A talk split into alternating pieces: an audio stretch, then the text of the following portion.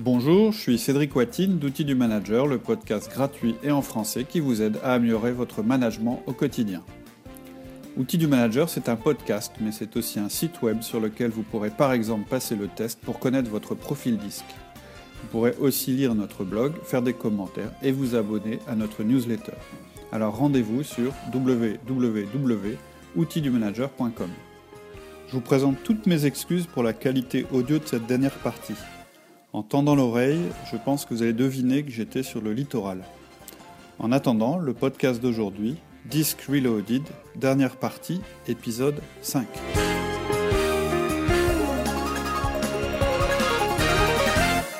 Bonjour Alexia. Bonjour Cédric. Alors Cédric, voici donc notre dernière partie sur le disque Reloaded. Tu vas nous donner tes conseils pour débuter. Ouais, donc je vais développer quelques points pour que vous puissiez vous mettre en route. Euh, et puis après, pour rentrer dans le détail, on a pas mal de podcasts qui décrivent vraiment le modèle et les différents profils dans le détail. Mais voilà, en gros, ce que je vais vous dire aujourd'hui, c'est d'abord que vous vous connaissiez vous-même le plus possible, si, si, possible en passant le test. Ensuite, je vais vous conseiller d'imprimer la carte et de la garder près de vous. Ensuite, je vais vous dire d'être attentif et d'apprendre à observer les, différentes, euh, les différents indices qui vont se classer en quatre catégories, verbal, vocal, visuel, gestuel. Ensuite, je vais vous conseiller de scanner votre équipe avec nos podcasts. Ensuite, je vais vous dire et je vais vous rappeler qu'il n'y a pas de mauvais profil et qu'il ne faut pas avoir peur non plus de se tromper. Et puis en finale, je vais vous dire qu'on a le droit aussi d'imposer son style à son équipe. C'est pas interdit, mais je vous dirai comment faire. Et puis, on fera ce que tu as demandé la dernière fois, c'est-à-dire une espèce de, de, de, de, conseil, mais adapté selon chaque profil pour inciter chaque profil qui nous, qui nous écouterait pardon, à adopter le profil disque, le modèle disque. Ok. Alors, ton point 1, euh, tu nous conseilles d'abord de passer le test. Oui, pour plusieurs raisons. En fait, je vous l'ai dit dans les épisodes précédents, c'est que quand on a décidé de parler dans une langue différente de la nôtre, on sait qu'on parle français. Alors que pour ce qui est des modes de communication et des profils disques, on n'a pas forcément conscience de notre langue. C'est quand même une grande différence. Et très souvent, d'ailleurs, on le voit en formation, on a des gens qui sont assez étonnés de découvrir leur profil. Par exemple, le, cas typique, c'est le directeur commercial qui est persuadé d'être un S, donc un stable, hein, c'est-à-dire quelqu'un qui a une attitude chaleureuse, je cite les qualités du stable, je cite pas ses défauts, mais donc quelqu'un qui a une, attitude chaleureuse, qui est à l'écoute de son équipe, qui mène des actions visant à améliorer les liens entre les personnes, qui mise sur l'entraide, la confiance, etc. Vous voyez, quelqu'un d'assez proche de Mère Teresa. Et finalement, euh, le résultat du test, ça montre plutôt qu'ils ont une composante I assez forte, donc une composante influent, c'est-à-dire qu'il y a une personne, c'est une personne effectivement qui accorde de l'importance aux personnes, mais qui a comme petit, petit reproche qu'on peut lui faire, de parler beaucoup d'elle-même, euh, d'accorder une attention importante à l'opinion qu'on a d'elle-même, et qui peut même parfois être jugée un petit peu égocentrique ou superficielle. Et donc, dans ces cas-là, le directeur commercial est un petit peu déçu. En général, sa première réaction, c'est de dire, bah non, euh, il marche pas bien le test, euh, c'est pas moi ça, moi je suis plutôt S, hein, les gars. Puis il demande ça à son équipe. Et en fait, quand on fait le tour de son équipe, les gens, ils confirment en général qu'il a plutôt un tempérament euh, tourné vers lui-même et du, plutôt un tempérament en fait qui correspond à quelqu'un d'influent. C'est d'ailleurs assez drôle en général, c'est que ça amène des conversations qui sont rigolotes. C'est-à-dire qu'effectivement, euh, le fait de, vouloir euh, euh, être un S, bah, c'est une des caractéristiques du I. Donc c'est assez drôle. Donc, donc voilà, quelquefois on peut se tromper sur soi-même. Euh, ça arrive assez souvent. Il y a des, en, en, particulier le profil influent, en général, il assume pas toujours très bien son profil. Euh, L'autre raison pour laquelle je vous conseille de passer le test, c'est que c'est pas cher, que ça nous permet de donner un peu de sous à la personne qui l'a développé pour nous, et puis euh, ça donne un petit peu de d'argent aussi au, site, euh, enfin d'argent qu'on pourra réinvestir en fait dans le site pour le développer. Donc je plaisante un peu, mais pas complètement. Hein. Passer euh, passer le test, c'est aussi un bon moyen de se mettre dans le bain à travers les questions et à travers le petit rapport que vous allez recevoir, vous allez vous familiariser avec la méthode. Et le test est vraiment infaillible? Alors non, hein, pas du tout. Dans ce genre de test, on n'a jamais une fiabilité à 100%. On n'a pas forcément d'abord une compréhension totale des questions. Elles ont été écrites par un être humain pour un autre être humain, donc il peut y avoir des mauvaise interprétation. On peut avoir aussi un petit peu de mal à, répondre la vérité. Euh, moi, j'ai déjà vu une fois, ça m'est arrivé de voir un test qui vraiment avait été, euh, je dirais, manipulé par la personne qui répondait. Et, puis, tout simplement, parfois, c'est très compliqué euh, de faire un choix entre les différentes options qui sont proposées. Euh, mais voilà, globalement, ça marche bien. Quoi. À 95%, on, est, on a bon quoi, quand, on, quand on suit le test. Ouais, c'est beaucoup. Et il y a d'autres moyens sinon que le test pour connaître son profil? Oui, alors justement, avec les biais que j'ai évoqués, mais vous pouvez aussi écouter tous les podcasts qui décrivent chaque profil. C'est gratuit, c'est sur le site. Et puis à chaque fois que vous vous reconnaissez dans un profil, bah, vous mettez une petite, un petit trait euh, euh, en face du, du, profil. Et puis à la fin, vous allez voir, euh, vous allez voir quelle est votre tendance d'après vous. Ce sera le profil selon vous-même en fait. Mais ça marche aussi hein, quand on est, euh, quand on fait l'effort d'être, voilà, de, de, bien se regarder en face. En général, ça marche pas mal. Ok.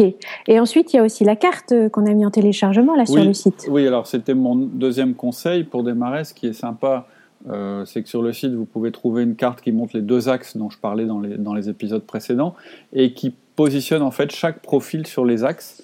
Donc vous pouvez aller sur le site, la télécharger, l'imprimer, vous pouvez la plastifier, puis vous la gardez dans votre poche ou vous l'affichez à côté de votre écran. Ou bien vous pouvez aussi l'agrafer dans votre carnet de 1 à 1. Le but en fait, c'est de vous faire penser le plus souvent possible au modèle et aux quatre profils et que vous preniez euh, un petit peu euh, euh, l'habitude comme ça, de, le réflexe en, fait de penser, de penser au profil quand vous rencontrez quelqu'un. Mm.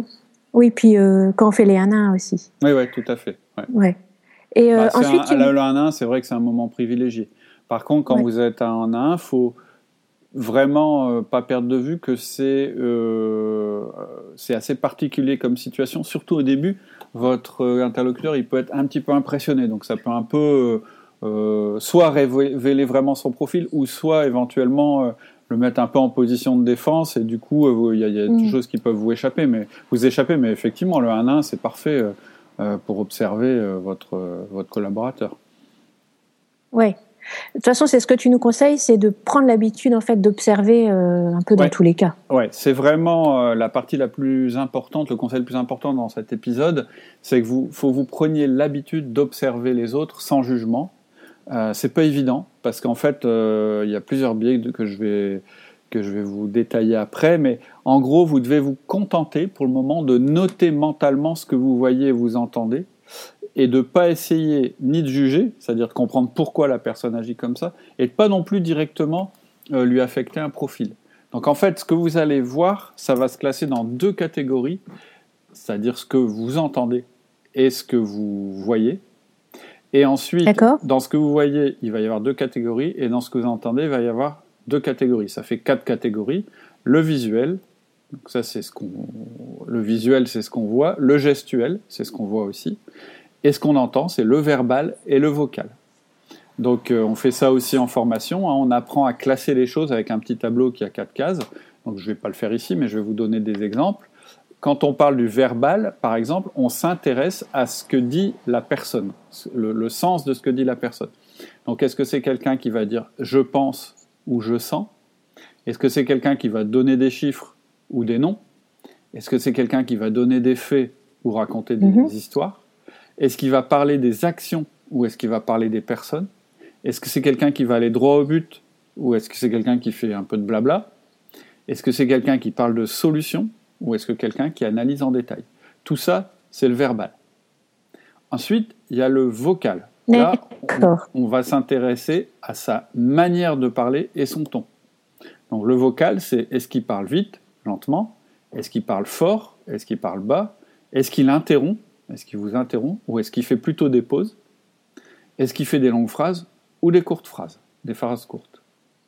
Ensuite, vous allez regarder tout ce qui est visuel et gestuel. Alors, le visuel et gestuel, c'est on regarde la personne et on regarde si elle fait des grands gestes ou des petits gestes, si elle a un contact visuel avec vous ou est-ce qu'elle regarde ailleurs, est-ce qu'elle vous touche physiquement ou est-ce qu'elle ne vous touche pas, mm-hmm. est-ce qu'elle sourit, est-ce qu'elle est impassible, est-ce qu'elle fait plutôt des gestes en dehors du cadre, c'est-à-dire soit au-dessus des épaules, ou soit plus large que les épaules, ou est-ce qu'elle fait des gestes dans le cadre, c'est-à-dire sous les épaules et à l'intérieur des épaules. Est-ce que c'est quelqu'un qui est en avant sur sa chaise ou en arrière sur sa chaise? Est-ce que c'est quelqu'un qui a plutôt les bras et les jambes ouverts ou les bras et les jambes croisées Est-ce que c'est quelqu'un qui vous pointe du doigt régulièrement, qui vous montre du doigt, ou juste qui montre son doigt? Ou est-ce que c'est quelqu'un plutôt qui a les mains, euh, qui se tient les deux mains ou qui croise les mains? Après, vous pouvez regarder sa manière de se déplacer. Est-ce que c'est quelqu'un qui marche vite, qui marche lentement Est-ce qu'elle fait des grands pas, des petits pas, et ainsi de suite Et en fait, déjà, si vous vous amusez un petit peu à regarder les gens de cette manière-là, ça va vous aider. Par exemple, vous vous mettez à la terrasse d'un café avec un carnet de notes, et puis vous regardez les gens passer. Puis vous verrez qu'il y en a qui marchent vite, pas vite, il y en a qui sont habillés de manière, euh, je dirais, colorée, d'autres qui sont plutôt euh, euh, habillés de manière plus terne, on va dire. Il y a des gens qui parlent fort, pas fort, vite, pas vite, etc. Vous verrez qu'il y a des gens très très vite qui, vous, qui vont mettre la main sur l'épaule de leur interlocuteur, et vous allez voir par exemple que l'interlocuteur va plutôt se reculer ou ça va pas le déranger du tout, au contraire, ça va l'aider. Vous pouvez aussi regarder un débat à la mhm. télé ou des acteurs. Ce qui est marrant aussi, c'est de couper le son pour ne pas retenir ce qu'ils sont en train de dire, le sens de ce qu'ils disent, mais vraiment la manière dont ils parlent. Alors avec les hommes politiques, c'est pas toujours évident, je vous mets juste en garde parce que c'est des vrais pros en général et ils peuvent avoir intérêt à brouiller les cartes, c'est-à-dire qu'ils peuvent vous pouvez avoir du mal avec un homme politique parce que en général, il, déjà, il est dans une situation particulière où il doit avoir une influence sur les autres, donc il va utiliser plein de gestes qui correspondent à une personne qui est influente, alors qu'il n'est pas forcément de ce, de ce modèle-là. Par exemple, vous verrez qu'un Poutine, mhm. Euh, il va plutôt, euh, il va avoir quand même une gestuelle très différente d'un Trump. Ça, vous pouvez le remarquer. Euh, Poutine, il est quand même un peu toujours regroupé, il regarde toujours vers le bas il est plutôt assez un peu, il bouge pas, il est impassible, il a très peu de mouvements du visage, alors qu'un Trump, c'est quelqu'un qui va parler fort, qui va pointer du doigt, qui aura presque une manière agressive de faire, qui va faire des gestes en dehors du cadre, etc. Oui. Mais un... Ils sont complètement opposés. Eux, en style, ils sont très opposés.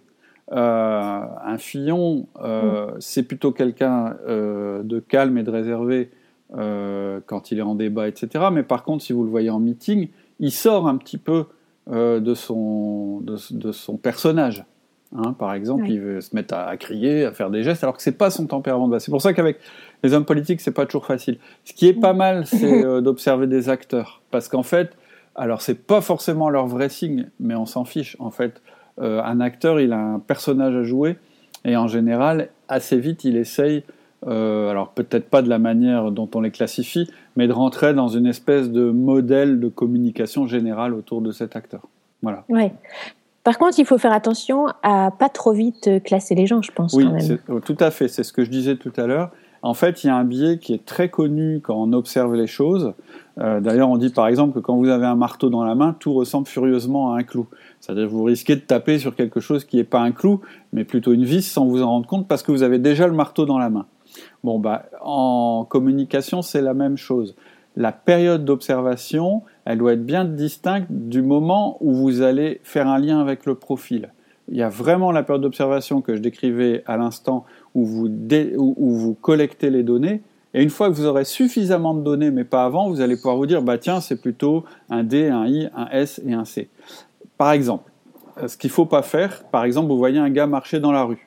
Et au lieu de juste noter il marche vite, vous, vous pensez tiens, il marche vite, c'est un D.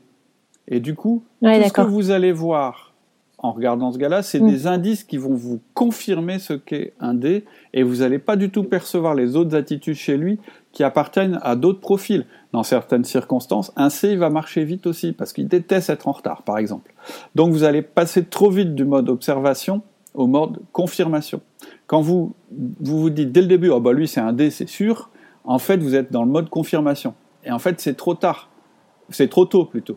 Vous devez continuer à observer. Donc, deux phases vraiment distinctes, collecter les infos et ensuite vous cherchez à quoi ça correspond. C'est pour ça que c'est intéressant de faire euh, des essais d'observation sans même trop connaître le, le profil disque, c'est pas très grave. Vous aurez déjà observé, tiens, j'ai remarqué que lui, souvent, dans mon équipe par exemple, j'ai remarqué que ce gars-là, il s'habille toujours de manière colorée où j'ai, remarqué qu'un tel, il me raconte toujours ses vacances. Alors que machin, il me les raconte jamais. J'arrive même pas à savoir ce qu'il a fait.